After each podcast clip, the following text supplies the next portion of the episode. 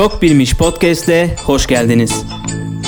Bu bölümde nargilenin nasıl bulunduğundan bahsediyoruz. İstanbul'un Tophanesi'nde, İzmir Kemeraltı'nda, Ankara'nın Gençlik Parkı'nda genci yaşlısı demeden fokurdatılan nargile nereden nasıl geldi?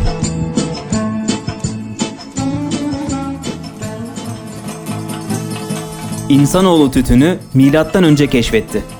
Önceleri ibadet maksadıyla yakıyordu.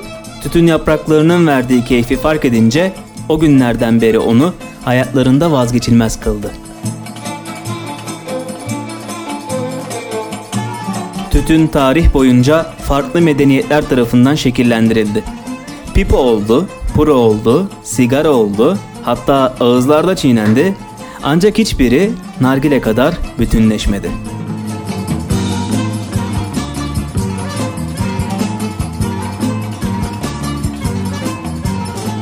Nargile keyfinin öncülüğünü Hintliler, Hindistan cevizinin dışındaki kurumuş tütün kıvamındaki tabakayı yakarak cevizin içine soktukları kamışla başlattı.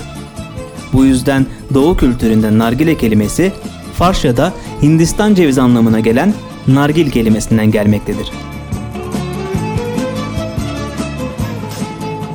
Hintlilerin Hindistan ceviziyle başlattığı kültür zamanla yerini kabağa, gün geçtikçe de porselen ve bronz gövdelere bıraktı.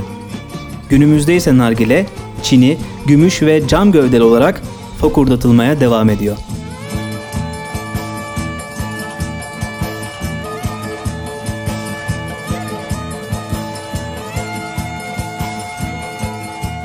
Önce İranlılar, daha sonra da Araplar arasında yaygınlaşan nargileye Araplar şişa, İranlılarsa kalyan dedi.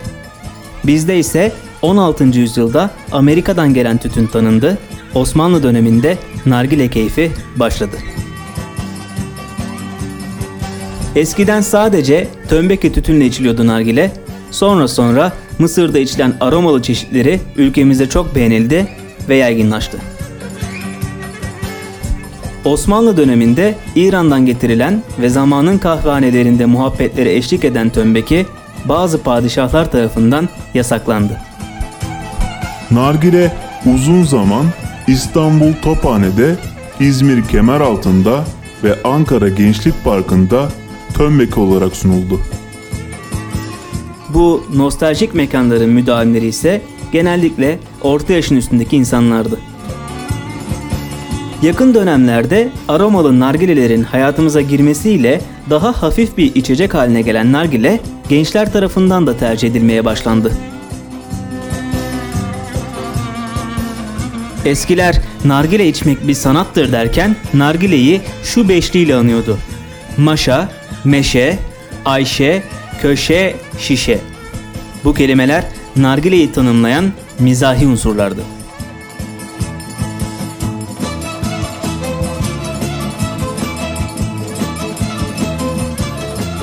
Maşa tütünün koyulduğu lülenin üzerine konan közleri değiştirmek için kullanılır. Meşe nargile kömürü anlamında kullanılırdı. Ayşe'nin anlamı ise nargile içen kişi hizmet ister. Ona hizmet etmesi gereken bir insan ihtiyaç vardır. Kadın veya erkek fark etmez. Ateş değiştiren kişiye her seferinde para veya küçük bir hediye verilirdi. Hizmet eden kişinin önlüğünde bulunan cebine konur, elden verilmezdi.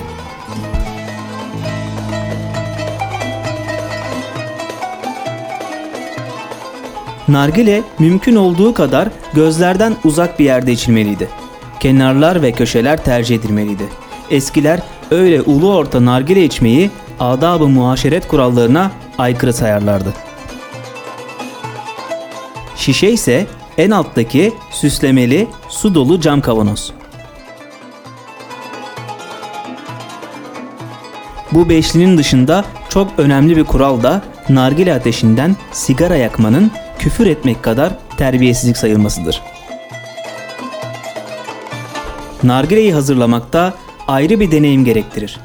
Bunlar özetle suyunun her kullanımından sonra değiştirilmesi, lülenin her kullanımdan sonra yıkanıp temizlenmesi, ağızlığın yani sipsinin hijyenik paketler içinde olması, marpuçların periyodik aralıklarla temizlenmesi ve kullanılan tütünlerin kapalı kutularda muhafaza edilmesi. Nargilenin yararlarını insanlar şöyle hicvetmişler. Nargile içene şeytan bulaşmaz. Nargile içenin acelesi olmayacağı için şeytan da tez canlılığını onun üstünde kullanamaz. Nargile içinin evine hırsız da girmez. Sürekli öksüreceğinden hırsız tarafından uyanık sanılır. Nargile içen zengin olur. Çünkü masrafsızdır. Ve nargile içen doktora ihtiyaç duymaz. Çünkü çok yaşamaz.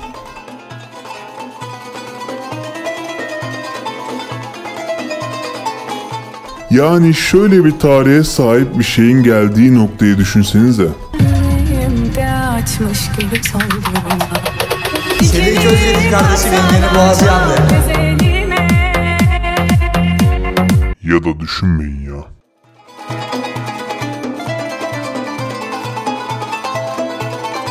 Ve bu bölümün sonuna geldik. Hoşçakalın.